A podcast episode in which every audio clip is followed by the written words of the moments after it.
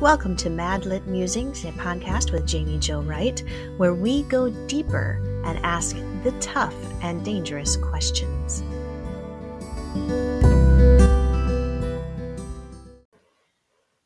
Today's episode is sponsored by Revell and Bethany House Publishers, which are divisions of Baker Publishing Group.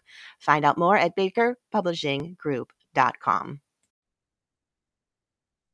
Hey everyone, it's Jaime Jo Wright here at Madlit Musings Pop Popcast. It's a popcast today, everyone.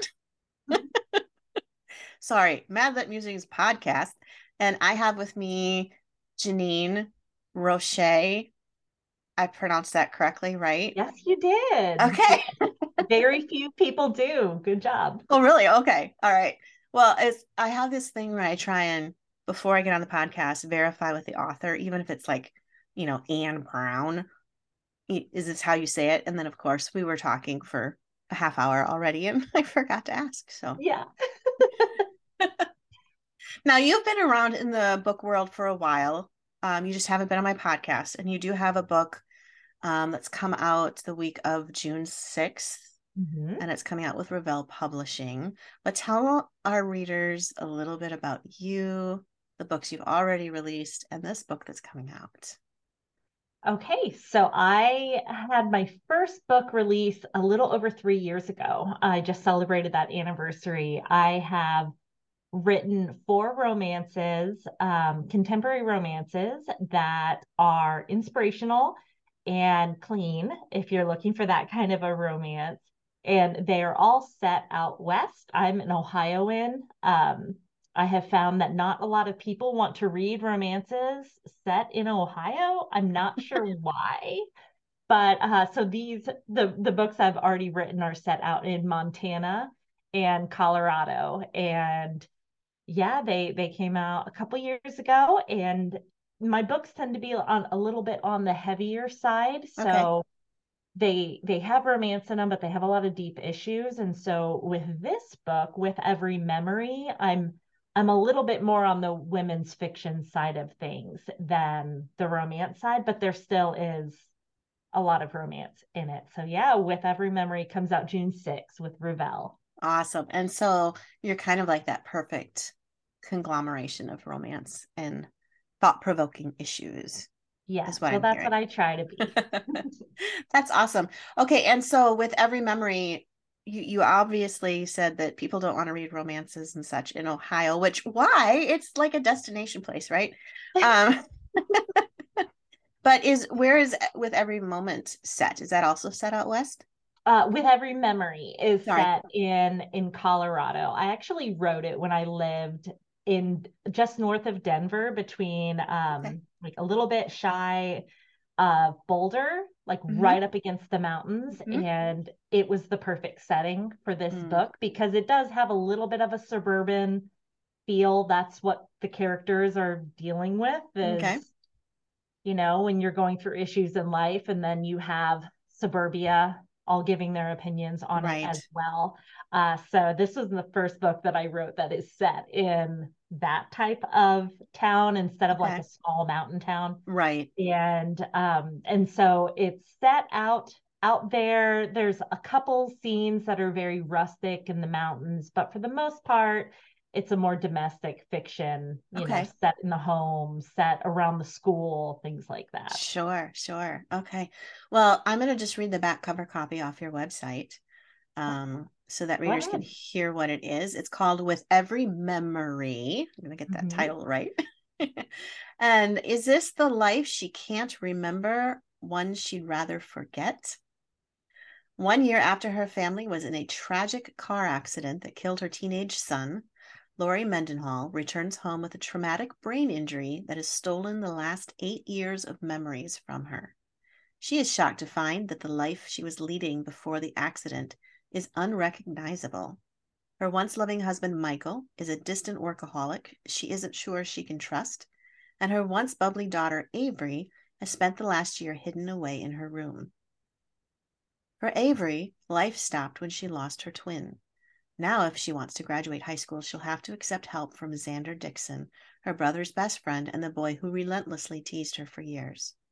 And if Lori wants to reconnect with her husband, she'll have to grapple with information her brain is trying to keep secret. With every memory that returns, she can't help but wonder if the life she can't remember is one she'd rather forget. Wow. Mm-hmm. That it sounds intriguing. Sound so good, doesn't it? It does. it sounds delicious. Aside from the car accident, which is rather tragic. yes, it is. But that happens off the page. Okay. Okay. So perfect. These so, flashbacks. But... Yeah. So little trigger warning on the loss of a child, but other than that. Absolutely. Absolutely. That is something I'm a big fan of sensitivity warnings yes. of books. And there is definitely one. Yeah. If you have lost a child or have dealt with that, I would consider just be careful. Proceed cautiously. Yeah. Yeah. Yeah. Yeah, because I'm assuming that's probably really woven throughout the story is also that struggle with grief and reconciliation. Oh yeah, yeah. And and and really Austin, who was the the child who died, um, they they were let me see, I think they were 17 when okay. the accident happened, he and his twin sister.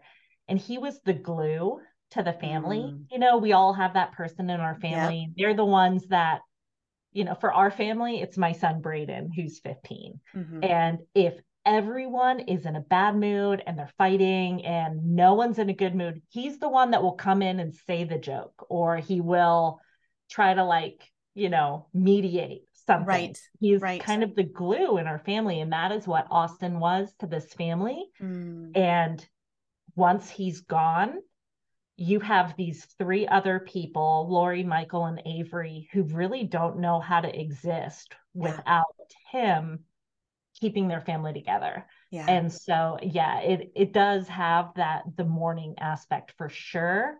Um, but a lot of it is is focused on those those relationships that are left right and how to keep those going yeah how to preserve those relationships after tragedy which is not an uncommon struggle really when you think of tragedy as it strikes then there's a mm-hmm. whole element of different ways of dealing with grief and tension and life change yes yeah. okay uh, that was something that really uh, i wrote this i think a year after i lost my dad mm. and i come from a big family mm-hmm. and i think every single one of us dealt with it differently yeah. and you know, for some it it pulls you towards other people. For some, it pushes you away. Mm-hmm. Um, some people, you know, stuff it down and try not to deal with it. Other people want to deal with it right out there in the open. Right. And so, yeah, there's a lot of that. You know, yeah. you have Michael, who's this well meaning husband who can't deal with the loss. And so he mm. pours all of his time into his job and his work and his clients, which doesn't that doesn't go well when you're in a family environment and people are relying on you. So right. causes a lot of issues. Um, yeah, and then it makes Avery regret so much what the last thing she said to her brother mm. and the way that she treated him before he passed away. And you know, there it's just a lot. Yeah. Each of the characters is carrying a lot with them. Right. Right. And grief is so difficult to reconcile too, because I noticed when my mom passed away, the differences between how various people in my family addressed the grief. And it wasn't even just how they addressed it, but at the speed at which it was addressed too. Mm-hmm. Um, you know, I found that, you know, I was telling somebody the other day, I'm going on year two, and I feel like year two is harder than the first year. And then I was talking to another family member, and they were like, well, it's been two years. Like, you know, and they didn't mean it insensitively. It's like to them, it's like, hey, we've it's we've gone through it. She's in a better place. We've healed. She'd want us to move on. Let's go live life. And I'm going, yeah, it's been two years. And they're going, it's two years. And it's yeah. just interesting how that it's not right or wrong. It's just different from person to person. Exactly. Exactly. I I, I the last podcast that I recorded was with um, a woman who's also a grief counselor, mm. and I was like, this family needs grief counseling so bad. like I am such a proponent of any oh, kind yeah. of therapy yeah. or counseling mm-hmm. in any sense, but especially when once you've lost someone, mm-hmm. um, it is absolutely essential. And this oh, yeah. family is the perfect example of why that must exist because it would have been it would have been great. Now, I will say that this seems like a really heavy story. Mm-hmm. And that is why I added in the teenage love interest. I like that. Xander makes everything better.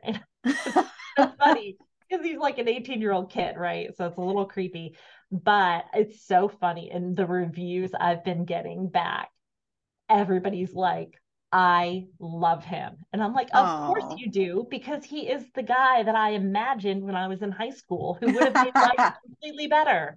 You know, like he's exactly. like the perfect high school boyfriend. He is the perfect high school boyfriend. And in fact, my editor had to say to me, we need to make him a little less perfect. so you give him a little bit of acne on his boy. forehead or something? Yes. Well, I'm not yes. changing his personality. So here, have a zit. yeah. My, like I had one scene where like like something bad happens to Avery and instead of him having the perfect answer, I yeah. literally have him just go, I don't know what to say. That's his one imperfection. Uh, but he's funny and he has a sense of comic relief. And yeah. so it is a it is a heavy book. Yeah. I'm not I'm not you know detracting from that. Right. There right. is some slight moments. Mm-hmm. Um, you know, and it's so funny. Avery, the teenage girl, is so snotty sometimes and so funny mm-hmm. that we actually had to like we had to take away some of her imperfections there was one point oh my goodness it was it is still one of my favorite moments i've ever written but i had to take it out of the book oh no. share it with you now. Okay. So this big thing happens and okay. it, it kind of revolves around a dream that one of her parents had. Okay. And it causes a big argument. And at one point avery says she's really mad at her parents both of them and it's it's one of those moments it's kind of a make or break moment for the family. And she says i had a dream that i was having a baby with michael b. Jordan but i didn't wake up and go buy maternity clothes did i? And ah! i thought it was the perfect teenage girl oh it is. And and my editor was like it's kind of a serious moment. I don't know if i don't know if your readers would appreciate the joke in there. And i'm like okay, i well, would. I, I would. so we left the serious moment in there, and but I'm thinking if I was a teen, when oh, I was 100%. a girl, mm-hmm. I totally would have made inappropriate jokes in the hardest moments of my life. I still do, unfortunately. People don't even want to go to funerals with me. I was cracking them at my mom's funeral, and people were looking at me as though I was just completely shocking. And I'm like, well, it's this or uncontrollable weeping. Which would you prefer? Yes yes. Oh my gosh, yes. Funeral funeral giggles are yes. about the worst thing. Yes. Oh, okay. I'll I'll expose myself in full vulnerability to the entire audience and you. I've never told this story publicly, but I have to because this is the perfect setting. I told my friend before my mom's funeral, I almost feel as though I just need to have some, you know, Jack Morgan or Captain Jack or whatever they call it, the rum. I just need to have a bottle of rum for my mom's funeral so I can get through this. I'm joking, right? So we go through the receiving room. I'm standing there and she comes up and my friend gives me one of my best friends. She just gives me this big warm hug and I kind of feel her, you know, just doing the little pat down that friends do, which is, you know, platonic and fine. She walks away and then I have to go give the eulogy. So I'm up in front of probably about 300 and some people and I had written a letter to my mom. So I'm like, it's going to be rough. I get up to read the letter and get about halfway through and I start getting choked up. And I'm like, I can't choke up. I reach into my pocket to get the Kleenex that I had stuffed there. I go to pull it out and I feel something coming with it. And I'm in front of all these people reading a letter feeling my pocket in my dress, and there is a bottle, a travel size bottle of Captain Morgan rum. And I discover it while I'm giving my mom's eulogy, and I snort. and everybody thinks I'm like collecting my tears. And I have gone from wanting to weep to hysterical laughter wanting to come out because I'm like, I literally pulled the Kleenex and this bottle of rum almost went flying across the stage. And I'm like, oh that would made me look like a complete alcoholic at my mom's yeah, funeral. They would have set up an intervention. Oh my goodness. Yes. Yes. It was so funny. My friend, my friend Tracy, she knew everything that was going on. I am outing her here too. Um, and she was in the audience and she's like busting up laughing. and this is my mom's funeral. and my husband yeah. afterwards was like, what what was going on? He's like, I couldn't tell if you were gonna cry or laugh. And I'm like, oh man, I said I was gonna laugh. And then all of a sudden I got a vision of my mom seeing the whole thing happen and her little mischievous snicker. And it just turned the funeral into a complete joy. It was so weird but funny. Yeah. Well, and to add to that, when you first started saying the Captain Jack Morgan, whatever. Yeah. I totally pictured Johnny Depp as yes. Captain Jack Sparrow. I know. And I was like, wow, she needed Captain Jack Sparrow with her. Who doesn't? The whole time that you're telling this story, all I can picture is you standing up, giving a eulogy with Johnny Depp in character, in standing my... next to you. Oh my gosh, that's hilarious. Well, I know I'm sitting here talking. I'm like, I don't know what's what's the rum called. Is it Captain Jack or is that a different thing? Is that whiskey. I don't know. I think it's Captain Morgan, but whatever, doesn't matter. It was in my pocket and it almost came flying across the stage at my mom's funeral. That was really funny.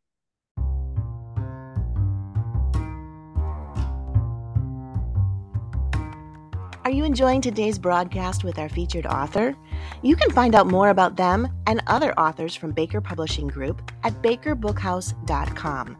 Use code MADLIT40 for 40% off any one Baker Publishing Group title at bakerbookhouse.com. This also includes Revell and Bethany House Publishing. Go over fast. It's MADLIT40. That's your magic code for 40% off any one Baker Publishing Group title. So now that we've completely made light of funerals and grief in a completely different way that we never expected. Yeah. Yeah. well, it sounds like back to your book, it sounds like your lead character, the mother, Lori, has okay, her traumatic brain injury is not associated with her son's accident, correct? It happened in the accident. It so did. she almost she almost died in the okay. accident. Um, and so she is just now coming back home. Okay. It's been about 11 months and she's now coming home and she's kind of an unreliable narrator where she thinks she remembers things about her family but she's remembering things about her family from eight years before not okay. the way that things were leading up to the accident okay and so she is she's going through like this new period of mourning um, where she's having to get to know who her son was, who her daughter has become, mm-hmm. who her husband has become, because what she remembers is her husband was this adoring, romantic, mm. very, you know, attentive husband who was like the high school accounting teacher. Okay. And now he's a rich, sophisticated, well, you know, wealth management mm. firm owner mm-hmm. who works 18 hours a day and yeah. is distant and has a very attractive woman working for him. And she's like, what is my life? She went from living in this, like we were talking earlier yeah. before the podcast, living in this tiny little cottage yeah. you know, very small, bursting at the seams, but it's your home and you love it. Mm-hmm. And now she's in this gorgeous, newly built home in the mountains that has no personality. Mm. Like it's it's just a completely different life for her. And throughout the book, she's getting her memories back and learning a little bit about who even she had become mm-hmm. leading up to the accident. She had mm-hmm. always been this wonderful mother, wife, friend, happy to stay home, happy to give her entire being yeah. to the people around her. And now she's realizing that maybe maybe she wasn't as um, those gifts weren't as appreciated as she wanted them to be. Right. Uh, you can totally see me and some of the struggles that I've dealt with in Lori. Yeah. I wrote this book at a time when I had just gone back to work after being a stay at home mom for 10 years. And going through that transition of for 10 years, my entire purpose was to make sure that my family was happy and healthy. Yeah. And, yeah. and and now what, you know, I was thinking, okay, well, is it time for my dreams yet? Mm-hmm. When do I get to start doing the things that I feel called to do that right. may or may not involve my family. Yeah. And so that is what Lori is starting to figure out is if she's now getting a second chance to mm-hmm. become Lori Mendenhall.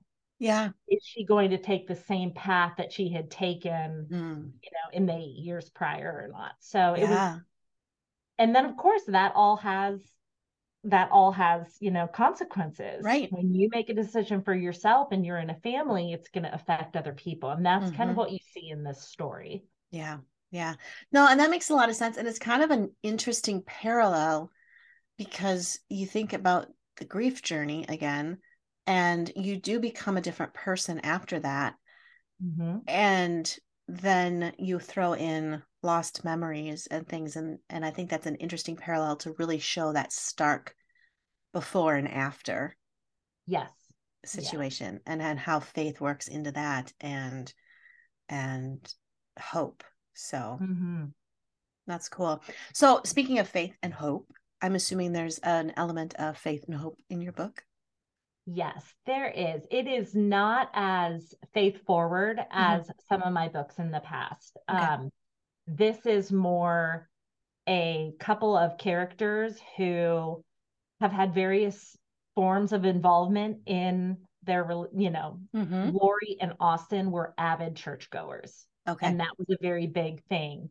Um, Avery and Michael went because their family wanted them to go. Right. And you start seeing how each of those changes a little bit you know, Lori is now looking at her life and going, what was all my faithfulness worth? Right. You know? Yeah. And then you have Avery, who's just now actually giving her faith the time of day sure. and considering that. And then, you know, of course, there's the whole aspect of having hope when everything else in your life seems to be falling apart still being able to find that hope to carry on that one more day, mm-hmm. just believing that things will get better, believing that, um, you know, you have people around you who care about you, yeah. you have God who cares about you.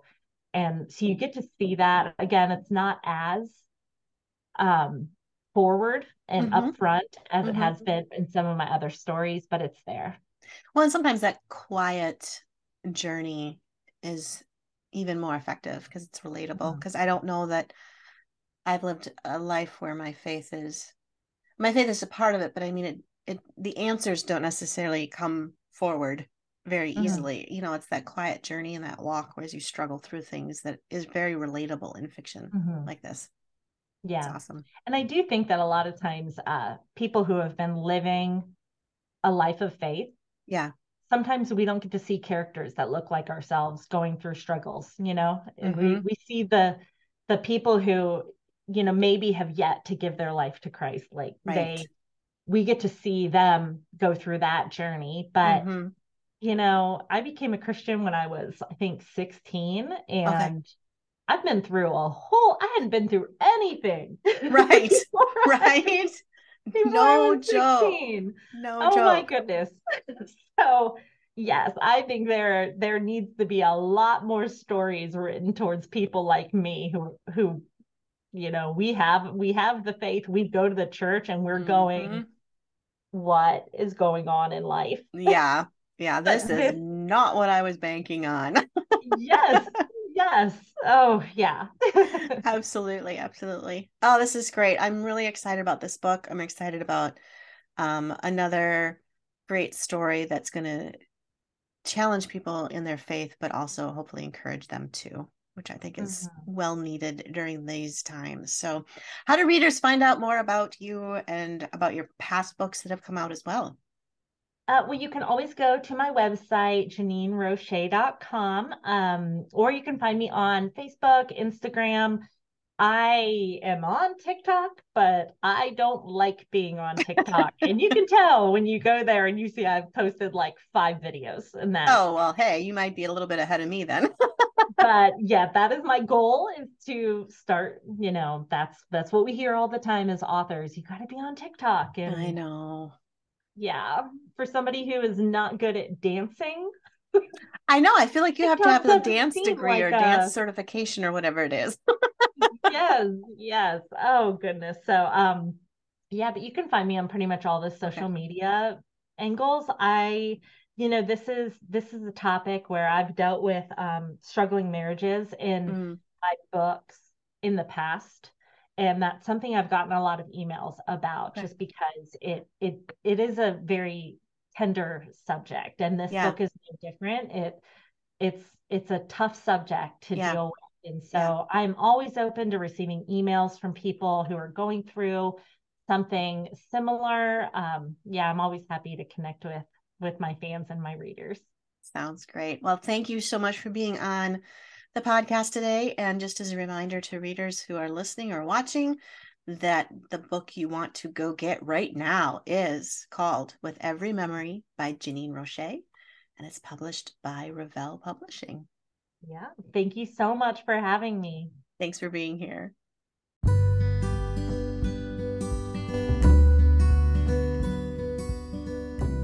Thank you for listening to Madlit Musings. You can find out more information about Madlit and all that it has to offer at madlitmentoring.com. That's madlitmentoring.com. Or check out more about Jaime Jo Wright at jaimewrightbooks.com.